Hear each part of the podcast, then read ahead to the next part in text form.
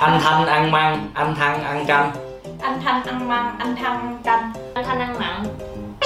anh thanh ăn canh anh canh anh thanh ăn măng anh thanh ăn canh